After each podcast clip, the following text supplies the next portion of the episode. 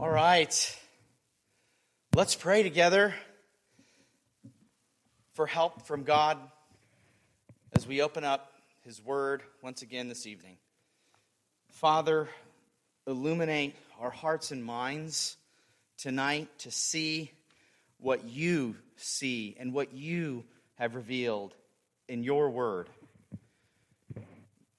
Move in ways tonight that only you can do show us not only what is in Scripture, but then also the implications of the truths from your powerful word onto our hearts and lives to make a difference in how we live, to make a difference in how we act and think, to set our hearts and move us towards agreement and transformation that your powerful word can do. Lord, help us in these things. And we say this all in Christ's name. Amen. Well, how many of you remember the 1990s commercial with the sheriff on his horse about ready to kind of be hung by the bad guys, the bandits. The bandits, or this rough group of guys, asked the sheriff before his pending doom. What did they ask him? What do you want on your tombstone? You all know the answer to that, of course. If you saw it, he replies, pepperoni and cheese, as it was a tombstone pizza commercial. Anybody else remember that one? Maybe? Yeah, okay, couple. This evening, we're going to look at a different tombstone scene.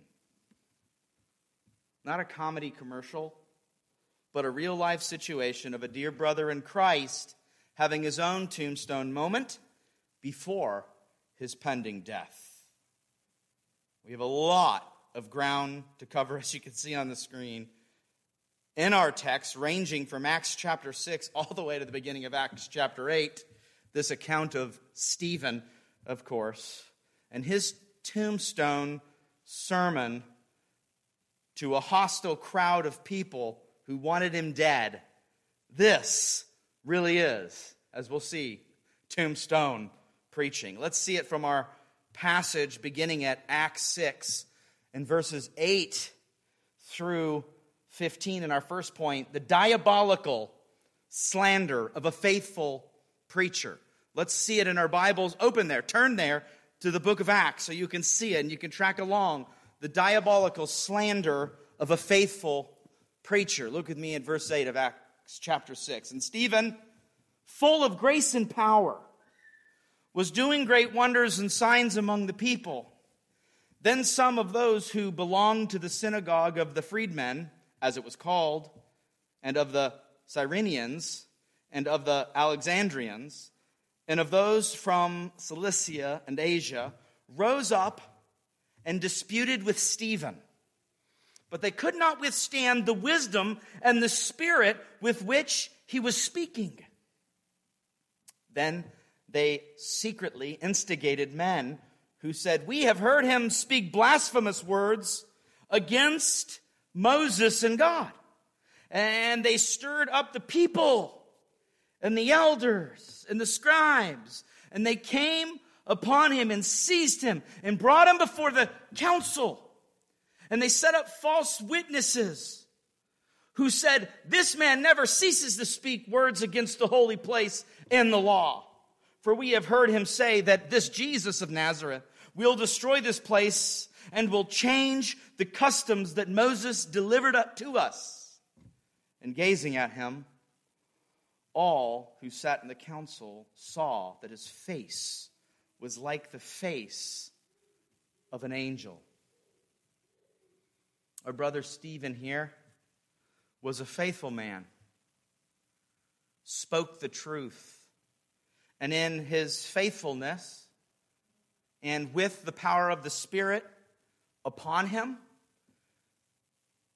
Did it lead him to a, a cozy and easy life? Did it lead him to lots of friends and popularity? No, it led him to this conflict that we see here. It led to slander and gossip. It led to false representations. It led to people stirring up others against him to cause some kind of a crazy scene and riot to get against him. Stephen. Stephen was a man who was being faithful. And Stephen had people doing unjust things to him. Though, even in all of this, the brother was filled with the Spirit. And when the Spirit is upon a Christian, even the most evil and vile tactics of demon influenced people aren't going to withstand and withhold a man filled with the Spirit proclaiming the truth to the people all around him. They couldn't deny it because he had such wisdom. They were instigating, they had to revert to tactics of doing different things to get the crowd stirred up. That they had to, to, to say false things against him, twist his message, twist the gospel message, twist everything about Jesus in order to get people against him. All they cared about was coming against this man that day.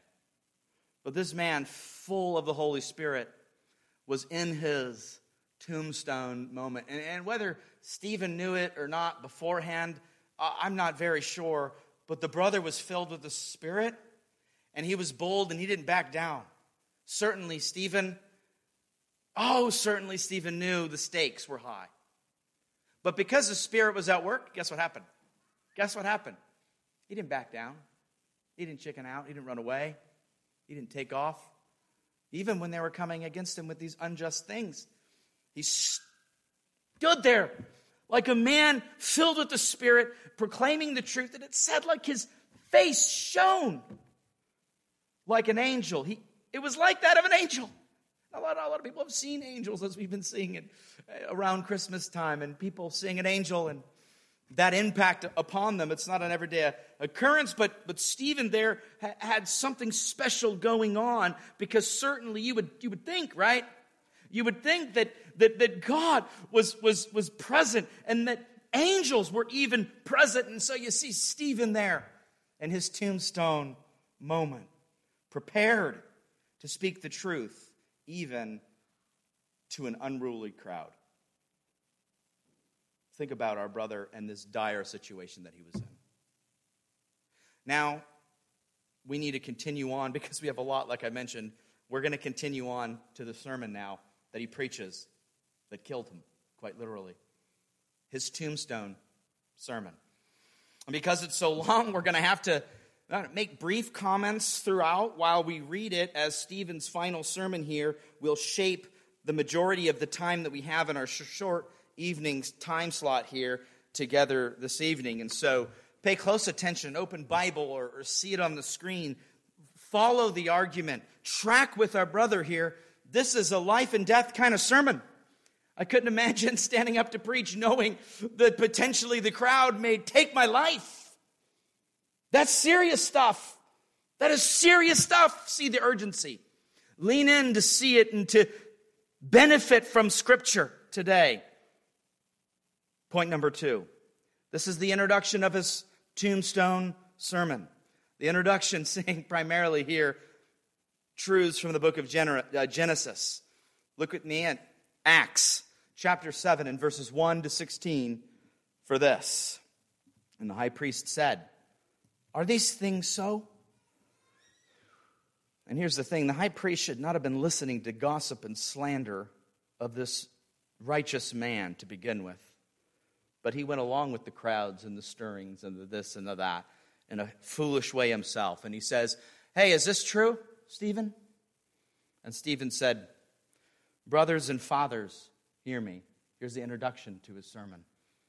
The glory of God appeared to our father Abraham, going all the way back to Genesis, when he was in Mesopotamia, before he lived in Haran, and said to him, Go out from your land and from your kindred and go into the land that I will show you. Then he went out from the land of the Chaldeans and lived in Haran. And after his father died, God removed him from there into this land in which you are now living. Yet he gave him no inheritance in it, not even a foot's length, but promised to give it to him as a possession and to his offspring after him, though he had no child. And God spoke to this effect that his offspring would be sojourners in a land belonging to others, who would enslave them and afflict them 400 years. But I will judge the nation that they serve, said God. And after they that they shall come out and worship me in this place. And he gave him the covenant of circumcision. And so Abraham became the father of Isaac and circumcised him on the eighth day. And Isaac became the father of Jacob, and Jacob of the 12 patriarchs. Just get this. The, the, the, crowds are there, people are slandering, there's all this intense things going on. And what does Stephen do? He starts a sermon walking through the scriptures to get to his points. Starts all the way back into the book of Genesis and starts pointing these things out that they already know. He's basically pre- preaching to the choir. They know these things. They memorize these things. They grew up with these things. But Stephen gets at it. Why? Because he's going to make an argument here. At this point, they're all like, okay, why are you telling me this? But this is his sermon introduction. This is the tombstone sermon introduction. And the patriarchs, it goes on in verse 9, jealous of Joseph, sold him into Egypt but God was with him and rescued him out of all his afflictions and gave him favor and wisdom before Pharaoh. We know the story, right? King of Egypt, who made him ruler over Egypt and over all his household. Now there came a famine throughout all Egypt and Canaan and great affliction, and our fathers could find no food. But when Jacob heard that there was grain in Egypt, he sent out our fathers on the their first visit. And on the second visit, Joseph made himself known to his brothers, and Joseph's family became known to Pharaoh. And Joseph sent and summoned Jacob, his father, and all his kindred, 75 persons in all. And Jacob went down into Egypt, and he died, he and his fathers. And they were carried back to Shechem and laid in the tomb that Abraham had bought for a sum of silver from the sons of Hamor in Shechem. So, Stephen, here in his introduction to the sermon, is just telling them things that they know from the book of Genesis. We know that, that story, right? We can get into all the things about God's providential dealings and how, how uh, what, what the brothers meant for evil, God meant for good. Look at the wisdom of God. And it was great. It'll be great if we get there in Genesis. I plan on hopefully getting us to that those portions of Genesis at one point. So many glorious things, but that's his introduction to this sermon, his tombstone sermon. Or what does it go to next? What's the body of a sermon? We saw the introduction. The body of a sermon we see here in point number three, the body of the tombstone sermon, Exodus, Joshua, David, and Solomon. He just continues to walk through the history of the people of God in Scripture. Let's see it together. This is all leading to a point. This is all leading to a head. This is his final sermon. This is his final message before the people. This is intense. Let's see what he says next in verse 17. But as the time of the promise drew near, which God had granted to Abraham, the people increased and multiplied in Egypt, until there arose over Egypt another king who did not know Joseph. He dealt shrewdly with our race and forced our fathers to expose their infants so that they would not be kept alive. At this time, Moses was born and he was beautiful in God's sight. And he was brought up for three months in his father's house. And when he was exposed, Pharaoh's daughter adopted him and brought him up as her own son. And Moses was instructed in all the wisdom of the Egyptians, and he was mighty in his words and deeds. Do you think that they knew this? Religious leaders knew this story? He knows the scriptures, but he's walking them through. This is biblical theology, just walking through, making a point. They knew the story, they read it in a certain way, but they weren't making the connections that Stephen's going to make. But let's stick with him and see what he says now in verse 23. When he was 40 years old, it came into his heart to visit his brothers, the children of Israel. And seeing one of them being wronged, what? He defended the oppressed man and avenged him by striking down the Egyptian he supposed his brothers would understand that God was giving them salvation by his hand, but they did not understand. And on the following day, he appeared to them as they were quarreling and tried to reconcile them, saying, Men, you are brothers. Why do you wrong each other? But the man who was wrong, wronging his neighbor thrust him aside and said, Who made you a ruler and a judge over us? Do you not want to kill me as you killed the Egyptians yesterday, the Egyptian yesterday? At this retort, Moses fled and became an uh, uh, exile in the land of Midian, where he had became the father of two sons. Now, when 40 years had passed, an angel appeared to him in the wilderness of Mount Sinai, in the flame of fire in a bush. When Moses saw it, he was amazed at the sight. And as he drew near to look, there came a voice from the Lord I am the God of your fathers, the God of Abraham and of Isaac and of Jacob. And Moses trembled and did not dare to look. Then the Lord said to him, Take off the sandals from your feet, for the place where you stand is holy ground. I have surely seen the affliction of my people who are in Egypt, and have heard their groaning, and have come down to deliver them. And now I will send you and now come, I will send you to Egypt. So this is still just the history of the scriptures. We see this in Exodus. We see this progression. We know this. They know this. But he, Stephen's making a point here. He's building his case. This Moses, whom they rejected, saying, Who made you a ruler and judge? This man God sent as both ruler and redeemer by the hand of the angel who appeared to him in the bush. This man led them out, performing wonders and signs in Egypt and at the Red Sea and in the wilderness for 40 years. This is the Moses who said to the Israelites, God will raise up for you a prophet like me from your brothers. This is the one who was in the congregation in the wilderness with an angel who spoke to him at Mount Sinai.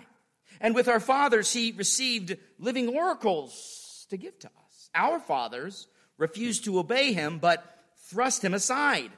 And in their hearts, they turned to Egypt saying to Aaron, Make for us gods who will go before us. As for Moses, who led us out from the land of Egypt, we do not know what has become of him. And they made a calf in those days and offered sacrifice to the idol and were rejoicing in the works of their hands. But God turned away and gave them over to worship the host of heaven. And it is written as it is written in the book of the prophets. Still, we know this. He's walking through biblical history. And he goes on to say, Did you bring to me slain beasts and sacrifices during the 40 years in the wilderness, O house of Israel? You took up the tent of Moloch, it's a false god, and the star of your god Rephan, the images that you made to worship, and I will send you to exile beyond Babylon. They're worshiping false gods while Moses is communing with God receiving his law. They're worshiping false gods. We know this story from the scriptures. Our fathers had the tent of witness in the wilderness, just as he who spoke to Moses directed him to make it, according to the pattern that he had seen. Our fathers, in turn, brought it with Joshua when they dispossessed the nation that God drove out before our fathers. So it was until the days of David, who found favor in the sight of God and asked to find a dwelling place for the God of Jacob. But it was Solomon who built a house for him. Yet the Most High does not dwell in houses made by hands, as the prophet says Heaven is my throne, and the earth is my footstool. What kind of house will you build for me, says the Lord? Or what is the place of my rest? Did not my hand make all these things, the Lord says there. You see, he's walking through biblical history. Do you think a man like Stephen knew his Bible very well? For him to be able to be in this tombstone moment, about ready to be killed, he's able to rattle off all this biblical history. You think he knew his Bible well? Now, our sermon this morning on benefiting from preaching, this is something we can add to it. We want to know the scripture so we could speak and proclaim and make connections like our brother Stephen, who's gone ahead of us and was an example to us. He knew his word well, so he could proclaim a sermon that just basically just walks through the whole Bible. So we saw his introduction, we saw the body of his sermon, telling them things that they already know from the scriptures. What's next? His conclusion. And point number four the conclusion of the tombstone sermon stiff necked hearers. Verse 51 You stiff necked people, uncircumcised in heart and ears, you always resist the Holy Spirit. As your fathers did, so do you. Which of the prophets did your fathers not persecute? Oh, now, if that's not a burn, then I don't know what else is. But Stephen there, ah, he's not shying back. He doesn't do his Bible lesson and like, all right, we all know that now. That's good. We walked through it. Everybody, we know that. We're happy with that. Let's move on. No, he presses it in. He pushes it home. He, he, he hits them at the reality of where they're at, the foolishness of where they're at. These are people who should have known better. They should have known the scriptures, anticipated the Savior, and worshiped him. But instead, they wanted him dead. And it continues on. Which of the prophets did your fathers not persecute? And they killed those who announced beforehand the coming of the righteous one, whom you have now betrayed and murdered. You who received the law as delivered by angels and did not keep it. Oh, you talk about the law. Oh, you're worried about uh, me speaking against the law. You're, you're worried about the law and oh, what Jesus has to do with the law and all concerned with your traditions and stuff. Oh, you who care so much about the, the, the law, you don't even keep it yourself. This is a burn. And he's leaning in in his tombstone sermon. Can you hear his heart pumping.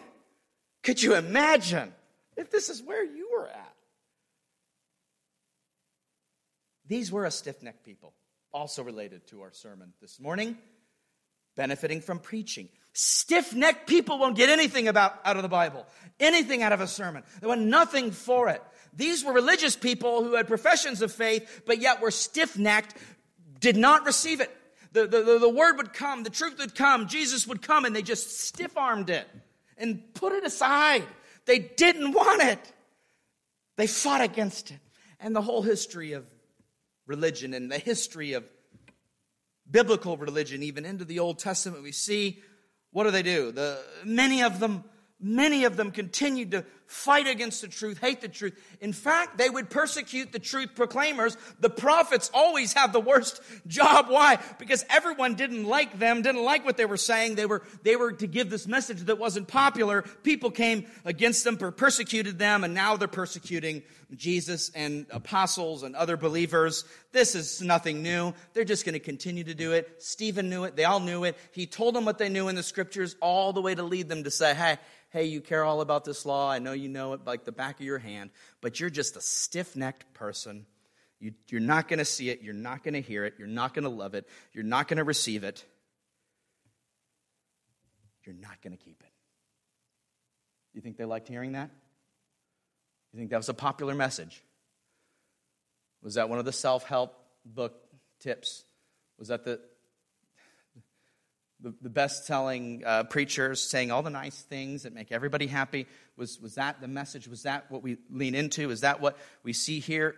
Stephen didn't read those books. He wasn't interested in those books. He was interested in this book and the implications of this book that led him to a point to where he's preaching a sermon. This dear brother, this dear brother, that if we're believers one day, we could commend him in his tombstone sermon one day.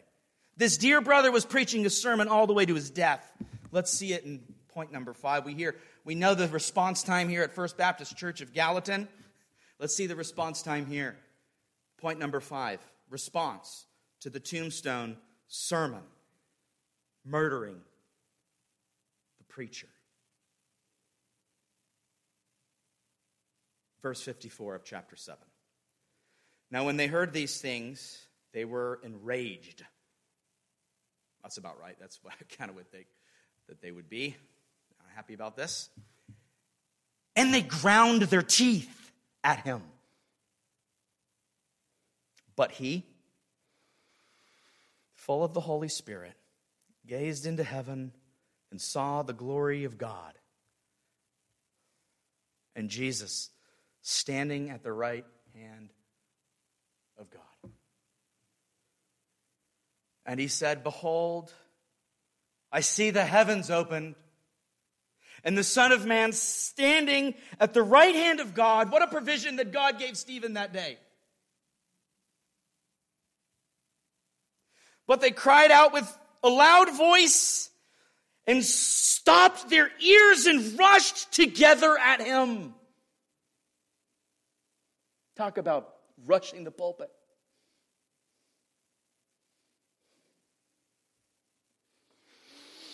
Then they cast him out of the city and stoned him, pummeled him with large rocks until he had no more breath.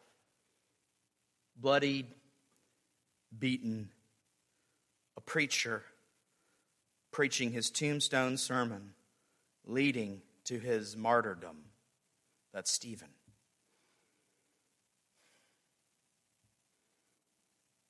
And the witnesses laid down their garments at the feet of a young man named Saul. And as they were stoning Stephen, he called out, Lord Jesus, receive my spirit. His brother's praying as he's being killed after he preached a faithful, bold sermon. In verse 60, and falling to his knees, he cried out with a loud voice, Lord, do not hold this sin against them.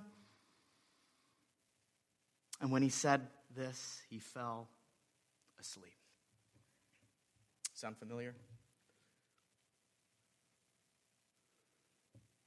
It's not that Stephen, or Jesus for that matter, was interested in people getting saved apart from faith in Jesus and apart from Jesus.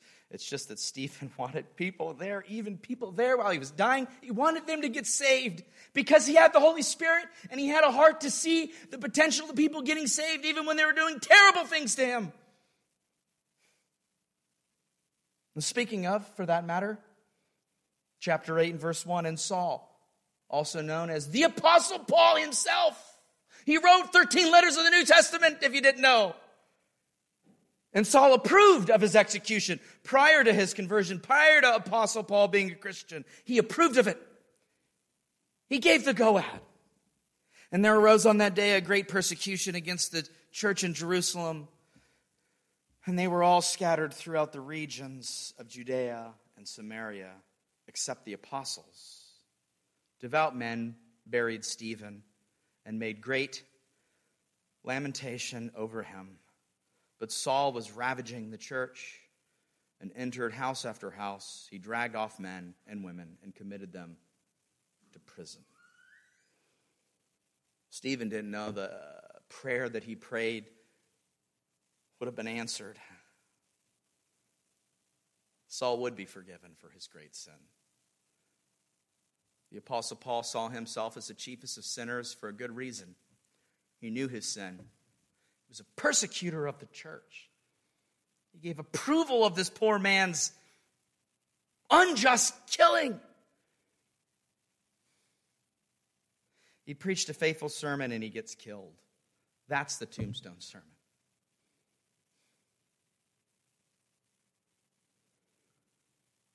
Stephen is a model for us of great biblical conviction, even to the point of death. We've been seeing this and the importance of this and the worldview of this over and over again in our Matthew series. Gospel farmers sent, gospel farmers persecuted. Jesus taught over and over again about the persecution that was going to come. Jesus knew persecution. He was killed, he was murdered, he was, he was put to death. And we're not greater than our Savior and Lord, right? If it happened to him, it will happen later to others, and Stephen is an example of that. Thank God that Jesus taught on these things as we've seen in Matthew. Do you see how relevant it is? Relevant to them, relevant specifically, directly to Stephen. Don't you think that Stephen would have heard the words of his wonderful Lord Jesus and heard about the great preaching his, through the different apostles about all that Jesus said about persecution and, and remaining firm until the end. And if Jesus was persecuted, we would be persecuted. And you think that that boldness was empowered by the Spirit in Stephen that day? Oh, you better believe it. The Lord has been putting this on our church calendar for a reason. We've seen it in Matthew. We also saw it in our last evening service sermon in Peter dealing with persecution preparation. I don't know why, but this is all just happening and coming at the same time. I think Acts 7 was the reading from yesterday from the Robert Murray M'Cheyne reading plan. Those of us who are reading that plan together in Acts 7, just this is a glorious reality that we're seeing here for a reason. God put it in the Bible because it's profitable for us. Let us take it to heart. Let our faith be emboldened by seeing the faith of our dear brother Stephen. When we feel like we might back down from that conversation. We feel like, oh, I don't know if we could do this. Or remember a guy like Stephen who, on his final last moments, preached a sermon where he didn't back down, even though he knew of the uh, potential opposition. The guy was stoned at the end of his sermon. Let that embolden us to see how we might respond, how we might respond under pressure. Look at the Spirit giving him the words and helping him also, as we've seen in, in Matthew. Look at the provision of God opening up the heavens. Oh, isn't that touching? Isn't that touching that in this moment of his impending death, to be stoned and all this terrible stuff happening to him, God gave him a vision of Jesus at the right hand of the Father? Isn't that glorious? Isn't that wonderful? Does that not lift up your faith? This is what scripture's to do. This is why it's powerful. This is why it's profitable. This is why we need it. Let's benefit from it. Let it move us and let it change us. Let it transform us and let it inform our very prayers this evening as we pray one to another. Pray to God with each other for his glory, for our good, for our help. Let it inform our time of prayer as a congregation right Let's pray to close. Father, thank you for what you've done through your people, through the history, throughout the scriptures, and specifically here in Stephen. Thank you for his boldness. Thank you for his clarity of conviction. Thank you for his knowledge of the word. Thank you that he benefited from preaching so that he might preach himself faithful truth, share faithful truth. Thank you that he knew the Bible, that he could communicate in such a way with boldness Thank you that you saved him and you gave him your Holy Spirit because only the Holy Spirit can produce a kind of boldness like this.